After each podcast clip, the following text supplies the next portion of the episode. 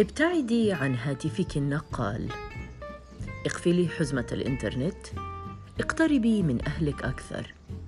حدثيهم حديثا طبيعيا وليس افتراضيا.